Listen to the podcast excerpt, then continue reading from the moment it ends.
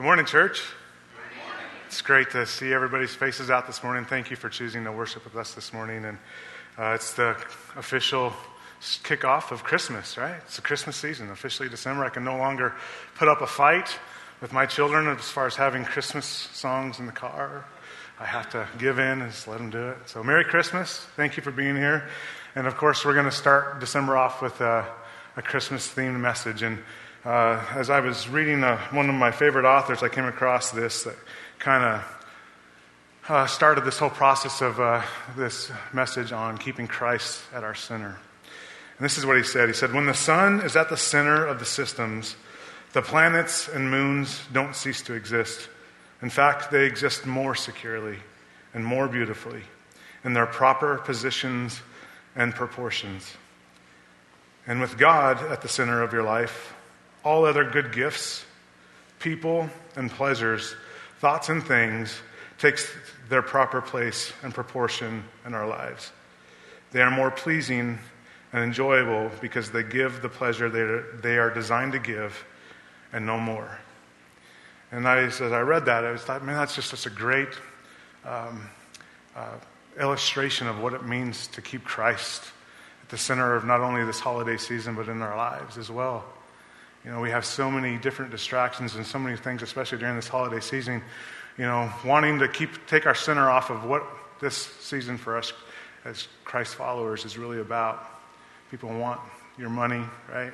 And they use this holiday to get into your pocket, or um, we have just a world in chaos and all these different things going on that, boy, it's so easy to get frightened and afraid and to get our eyes on and, and, and focus off of what really matters. And so it's my prayer this morning that we can take this time to begin this Christmas holiday to, to remember to keep Christ at our center, to keep Christ and his gospel at our center. And I thought the best way to do that would be to um, do a short survey on Bethlehem, right? That is the focus of the Christmas message, at least geographically speaking. That is where Christ our Savior was born. In Luke 2, it says, Joseph also went up from Galilee out of the city of Nazareth into Judea to the city of David, which is called Bethlehem, because he was of the house of lineage of David. Um, he had to go to be registered with Mary, his betrothed wife, who was with child. And so it was. My papers are attacking me here. And so it was that while they were with, while they were there, the days were completed to, for her to be delivered. And she brought forth her firstborn son and wrapped him in swaddling clothes and laid him in a manger because there was no room for them in the inn. And so in Bethlehem, geographically speaking, that's where the center of the Christmas story had taken place. But as we get into the scripture and dig a little deeper, we find Bethlehem has much deeper meaning and had played a more significant role in God's redemption story. And uh, one place you can find Bethlehem is in the book of Ruth. And uh, many of you know this story, hopefully. Uh, Ruth is, occurs back in, this is the time period of 1398 through 1043 BC. And, and it says there in Ruth 1, it says, Now it came to pass in the days when the judges ruled that there was a famine in the land, and a certain man of Bethlehem, Judah, went to dwell in the country of Moab, he and his wife and his two sons. And so we see here the book of Ruth opening it up with this passage saying that this man came from Bethlehem. But notice there it says it was during the days that the judges ruled.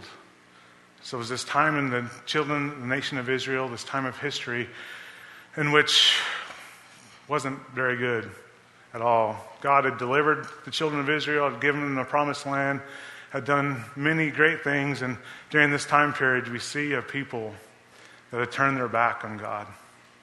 We see people that had, as you read the book of Judges, had not only turned their back on God, but just rampant immorality. Uh, there was chaos in their cities, foreign invaders attacking them. Uh, all these things were were going on during this time. And if you were a citizen at this time, you were looking around saying, man, there's not much hope. There's not much future for my, our nation. And, and it doesn't look, things don't look very bright. And uh, the guy who wrote Judges there, he, he summed it all up about what that time was like there in Judges 21 25. In those days, there was no king in Israel. Everyone did what was right in his own eyes. These people put themselves above God. They did not submit to God and his, his rule. They chose what was right and what was wrong, and they've turned their backs on him. And so it was just this time of darkness and, and chaos. And, and, and so you could be discouraged greatly, but at the same time, the book of Ruth comes along, and we see that God actually had, even though in the midst of all this chaos and darkness and people turning their back on him, he can still had his, he was still um, using people in his plan of redemption. Even things look, even though things look dark and grim, God was using people, and Ruth is this story of God's plan of redemption being played out. He was still in control. He was still doing these things, even though things did not look good. And so it's an encouragement for us this morning. God continues to work in spite of the chaos and darkness and uh, wickedness that runs amok around us. Uh, as in the book of Ruth, God continues to this day uh, to proceed with his plan of redemption. He's still in control. It's only when we keep our focus on Him and His redemptive work when all those other things find its proper place and perspective. And so we see here the book of Ruth starts off with this family going into Moab. There's a famine in, the, in Bethlehem, and so they decide to go into Moab, right? There's greener pastures, they think. And as they go on, the story turn, takes a very dark turn. It gets, gets even worse. Naomi is the wife, that's her name in the first chapter, Naomi's husband dies. And we can, we can look at this and we can say, well, what's this have to do with us? But try to put your place, put yourself in her place. Right? They move, they abandon all that they've known in Bethlehem. They go to this foreign and strange land looking for greener pastures, and instead, death follows them. The husband dies, and then at least she has her sons, and her sons find two Moabite women, and they marry. One is called Orpah, and the other one was called Ruth.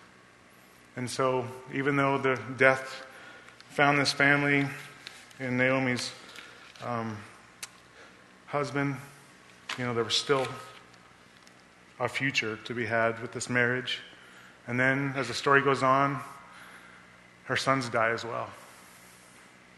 Could you imagine what that would feel like to lose your husband, then to lose your sons. You would look at the future and say, wow, there's really no hope. I have no future. I have nothing to offer my daughter in laws. I'm old, I'm barren, I can't provide them any more sons for husbands. And so she turns to her daughters and he says, she says, Turn back, my daughters. They will uh, why will you go with me? Are there still sons in my womb that they may be your husbands? She's like, Look, I have nothing to offer you. I have no hope. My, which, and it was so important for the people of Israel, for their family line, lineage to continue on. None of that. Naomi had to offer them, and she's like, Go back to your people and to your gods. Turn back. I have nothing good to offer you. And so the story goes on, and Orpah decides to go back. But Ruth, Ruth decides to stay with Naomi and by Naomi's side. And could you imagine that as a young woman? Deciding that she was going to follow Naomi into a future that looked bleak and dark with not a whole lot of promise. She had no guarantee of meeting anyone that would, she could marry or anything like that. She was, in fact, going into a society that uh, frowned on marrying outsiders, especially Moabites, if you know the history between the children of Israel and the Moabites.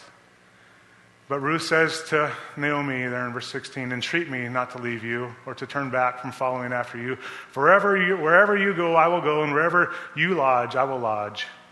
Your people shall be my people, and your God, my God. And so, in spite of what looked like a bleak future, Ruth decides to follow Naomi back to Bethlehem. She, Naomi was going to go back to where she, her people lived, and she was going to find uh, rest and solace there as she had hoped. And so Ruth and Naomi make their way back into Bethlehem, and this beautiful story begins to unfold of what looks like a desperate and dark future and not a lot of hope. God begins to unravel and, and, and turn for the good. There's a rule, there's a law in the, in the nation of Israel that those who are less fortunate, they could go into the wheat fields, and after the harvesters had come in and removed the wheat, those who are less fortunate could come behind them and pick up the gleanings in which they can have and take home with them, and so they can be fed.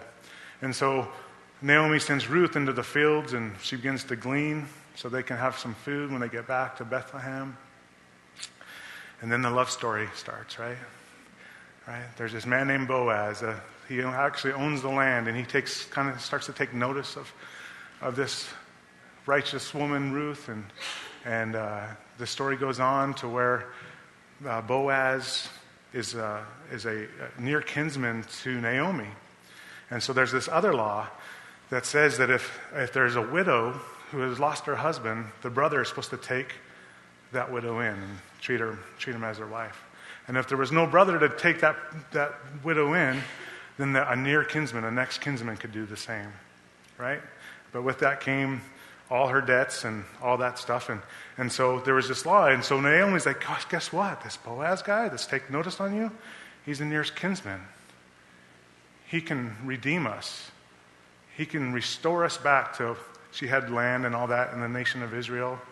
And uh, she had sold it because their family had sold it. And, and so they were just kind of living off the, off the support system. But Boaz had the ability to redeem her and to redeem Naomi and the family and redeem and restore all that back. And so the story goes on that Ruth comes to Boaz. He's sleeping at the, in, the, in the, one of his barns, and, and uh, she lays at his feet. And he startles, he's startled by her. And he says, Who are you? And she answered, I am Ruth, your maidservant. Take your maidservant under, under your wing, for you are a close relative. And so Ruth's asking, Will you be my kinsman redeemer? We are, you are a close relative to us. We have no hope unless you decide to redeem us. And so Boaz, by law, had the ability to do it, but he didn't have to do it. And it was an expression of love and, and mercy extended to them. And the story goes on, and it was done, and Ruth and Boaz, right, are, are married, and the, they live happily ever after, right, as the story goes on there in Ruth 4, 417 saying, uh, the, the people of the nation of Israel were just so excited that God had done this miraculous thing that Boaz and Ruth had come and saying there's a newborn, to, uh, a son born to Naomi, and they called his name Obed. And that's the great part about this story. It's not just about them living happily ever after. God's plan of redemption, even though the nation looked bleak, God's plan of redemption was still being played out. He was still sovereignly using this family to carry out his plan to redeem mankind. And we see that because his father is the uh, Obed, and he is the father of Jesse and the father of David. David, that shepherd boy out in the field that Samuel came after he inspected all the seven brothers of Jesse and said, God said, Nope, he's not my king. He goes, 1 Samuel 16, how the Lord said to Samuel, How long will you mourn for Saul, seeing I have rejected him? Saul is the first king of Israel. He's disobedient. God says, I'm rejecting him. Go to Bethlehem, for I have provided myself a king among his sons, among Jesse's sons. We know that to be King David. And so God's playing this out in spite of what this world looks like and what's going on. And that's the, the deeper stories that we find as we study Scripture that it's not just a baby born in a manger in Bethlehem, that God's purposing all these things throughout human history.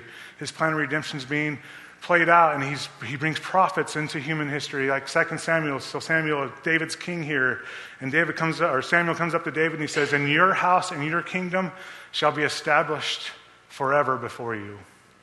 Your throne shall be established forever." It's a messianic prophecy. God sends Samuel to David and says, Your throne will reign forever. Through your throne, you will reign forever.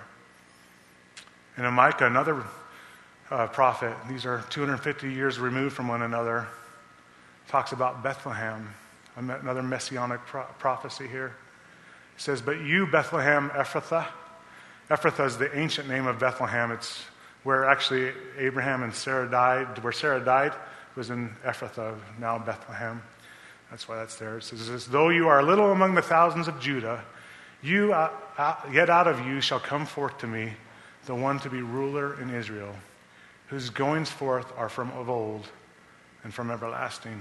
A prophecy pointing that the Messiah will be born in Bethlehem, and above that, a prophecy saying that through the lineage of King David, this Messiah would reign forever. It's a beautiful picture. And Matthew is the first book of the New Testament, and it's, it's written to those with a Jewish descent or lineage. And it's written with the design to point everything back to all those Old Testament prophecies. And so Matthew begins with this the book of the genealogy of Jesus Christ, the son of David, the son of Abraham. All those prophecies are fulfilled through Jesus Christ and the lineage through King David, who was born, or yeah, through King David, um, Jesus Christ, who was born in Bethlehem. And it goes on there, verse 8 or 5, looks like Solomon begot Boaz by Rahab, Boaz begot Obed by Ruth, and Obed begot Jesse, and Jesse begot, begot David the king. And so we see Ruth here, right? Didn't look, her future did not look very bright. Didn't look like there was very much hope for her.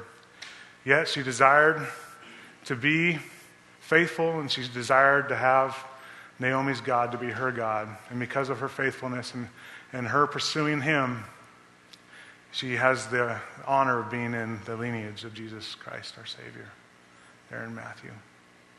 It's an amazing story. But it looked dark and grim. It, was, it looked like there was no hope. God made for the good. And his redemption story continues to this day. Matthew goes on and says, Now the birth of Jesus Christ was as follows. After his mother Mary was betrothed to J- Joseph, before they came together, she was found with child of the Holy Spirit. So important here. And so all this was done that it might be fulfilled, which was spoken by the Lord through the prophet. This is prophet Isaiah here, saying, Behold, the virgin shall be with child and bear a son, and they shall call his name Emmanuel, which is translated God with us. So we have this lineage, we have these Old Testament prophecies fulfilled by Jesus Christ, and um, we can stand and have comfort in knowing that our faith rests on these prophetic evidences and archaeological evidences of the, of the scripture that back these up. But it's also important to see and discern the doctrine which is being told to us here in Matthew. That the Holy Spirit became upon Mary. And it ends up that Jesus is actually Emmanuel, which being translated is God with us. Why is this so important? Well, it starts way back in Genesis. Right? God creates, everything is good, and then we have the fall. We have death. We have separation from God because of sin. And all those who are in Adam are separated from God. That's the bad news. Romans 5:18 kind of sums it up this way. It says, "Therefore as through one man's offense judgment came to all men, resulting in condemnation." Right? That's the bad news.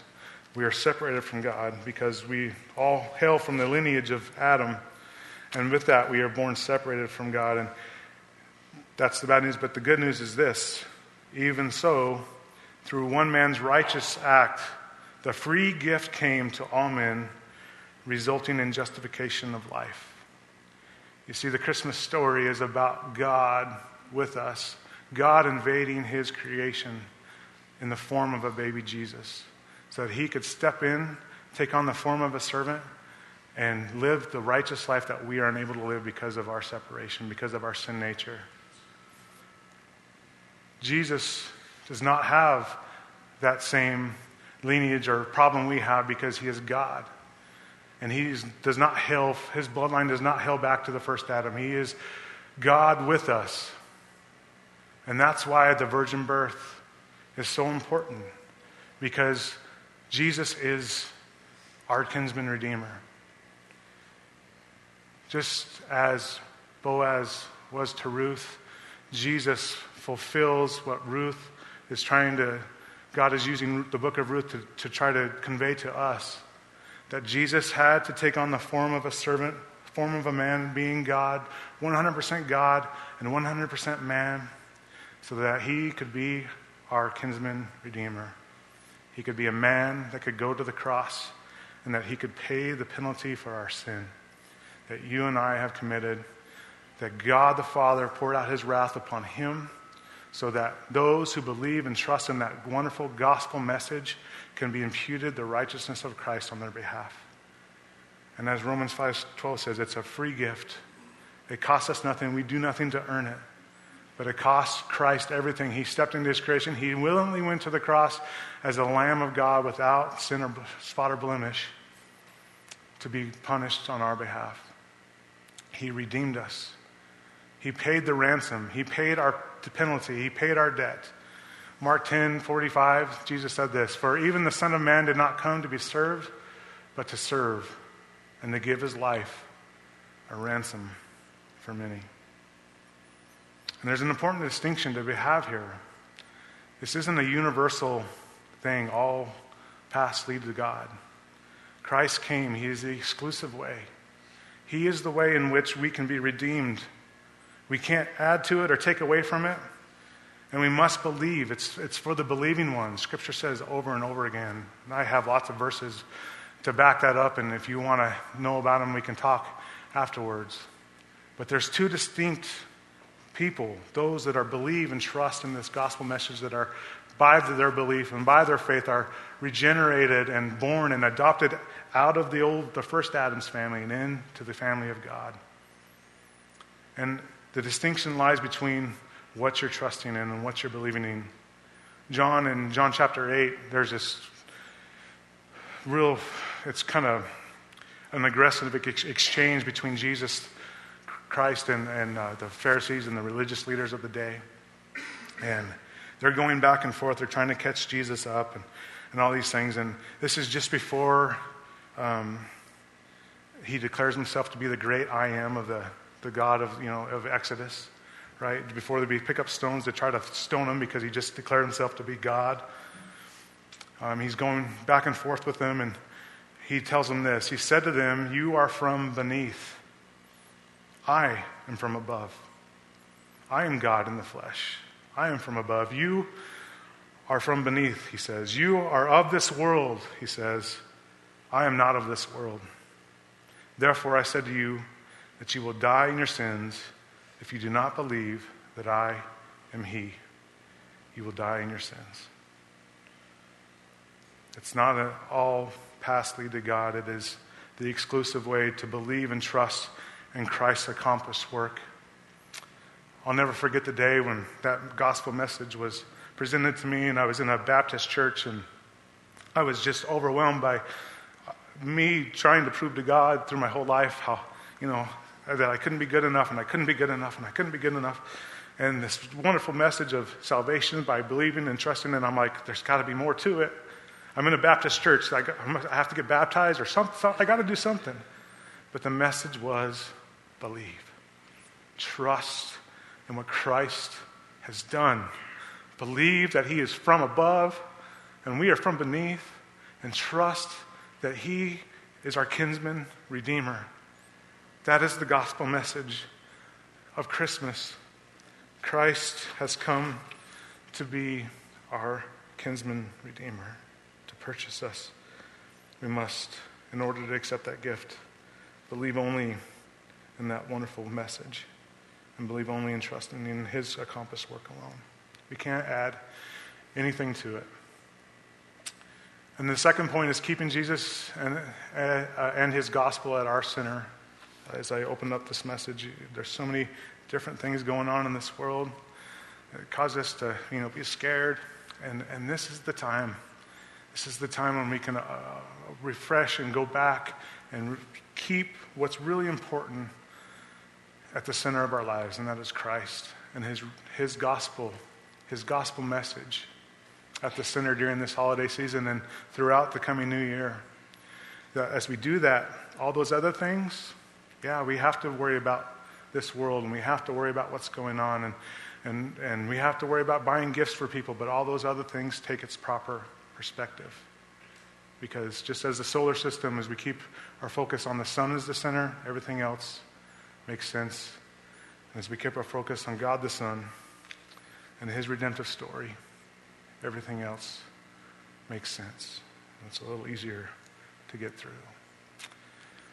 Oh, you thought you were done, huh? And so, this message that started in Bethlehem, again, we look at our world and man, things are going crazy and chaos runs amok, and you know, I, I, I see people even you know, turning their backs on God and, and deciding for themselves, like the, the, time of the judges, that what they think is truth is truth and it doesn't matter and we can all just get along, but your truth is truth and your truth.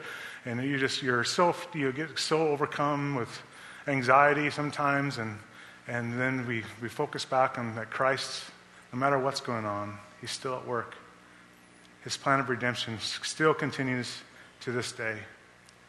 But it's not in a little town in Bethlehem anymore right? What, but because of what happened in the little town of Bethlehem a little over 2,000 years ago, we have this ability to be adopted into God's family. And we're told that we're given the gift of the Holy Spirit, who is our down payment of the inheritance that is to come in the heaven to come. And it is Him who desires to do a work through us.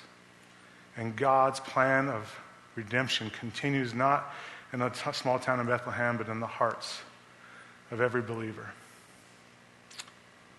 God desires for you to be a voice in this world and to be his representative. He desires for you to be light in this darkness. But it's only when we have our focus on Christ and remember what he's done for us. And out of that, we do those things that it all makes sense. And Peter kind of sums this up well for us. He's talking to believers. And, and I'll just read it here. It says, But you are a chosen generation, a royal priesthood, a holy nation, his own special people, that you may proclaim the praises of him who called you out of the darkness and into his marvelous light, who once were not a people, but are now the people of God, who had not obtained mercy, but now have obtained mercy. As most of you know, I'm a biblical counselor, and that's the majority of my work is just trying to get people to understand who they are in Christ. That they should no longer define themselves as who they once were, or their family history, or where they came from, or what's going on, but they should define themselves as children of God. And as we do that, as we focus on Jesus and what he's done in our lives and in our hearts, everything begins to take its proper perspective in life. And we understand, we begin to identify with our Creator as not only our Creator and our God, but our Father. Because He's adopted us, He's purchased us through His Son. And it's through that we say, man, we're children of God, and we begin to want to reflect His image in this world. And so he goes on to say, Beloved, I beg you, as sojourners and pilgrims, abstain from fresh fleshly lusts which war against the soul, having your conduct honorable among the Gentiles, that when they speak against you as evildoers, they may, by your good works which they observe, glorify God in the day of visitation. And the good works come after we know who we are, and we desire to reflect that image to those around us. You know, there's no greater honor as, a, as parents, as a father especially. I don't want to speak for my wife, that's why I said that. She's here, so I can't say that. Anyway, um, sidetrack. Um, there's no greater honor. My kids are getting to the age now where they're, they're, they're growing up, you know, almost in the teenage time.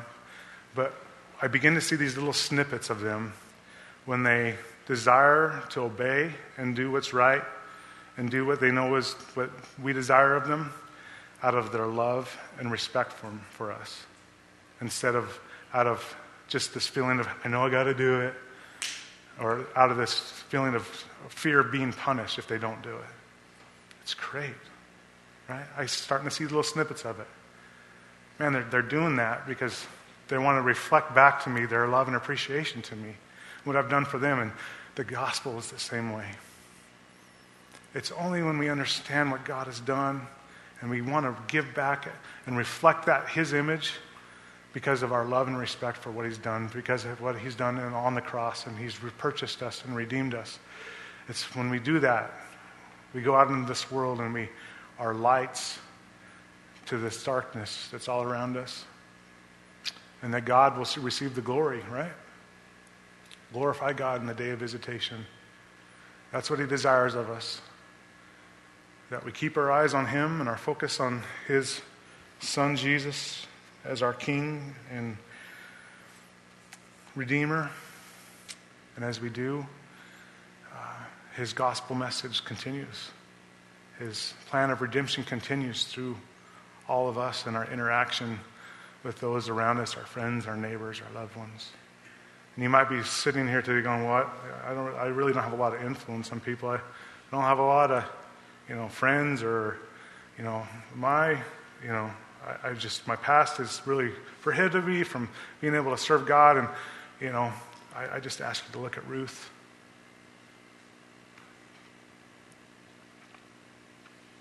She had um, to make a decision. She didn't, her future did not look bright. It didn't look like there was a lot of hope if she followed Naomi. But she knew the God of Naomi's. And she knew that through him, he can do anything. And now she's named in the lineage of Jesus Christ. God can use you in this plan of redemption. It Just depends on what your focus is on. And so I just, my prayer this morning is that as we start this holiday season, let's again refresh our view and our focus back on what needs to be focused on, and that's Christ, his gospel, and his redemptive story that he continues to play out in the heart of believers. This message has been brought to you by Alpine Bible Church in Lehi, Utah. If you'd like more information, please visit us online at alpinebible.com.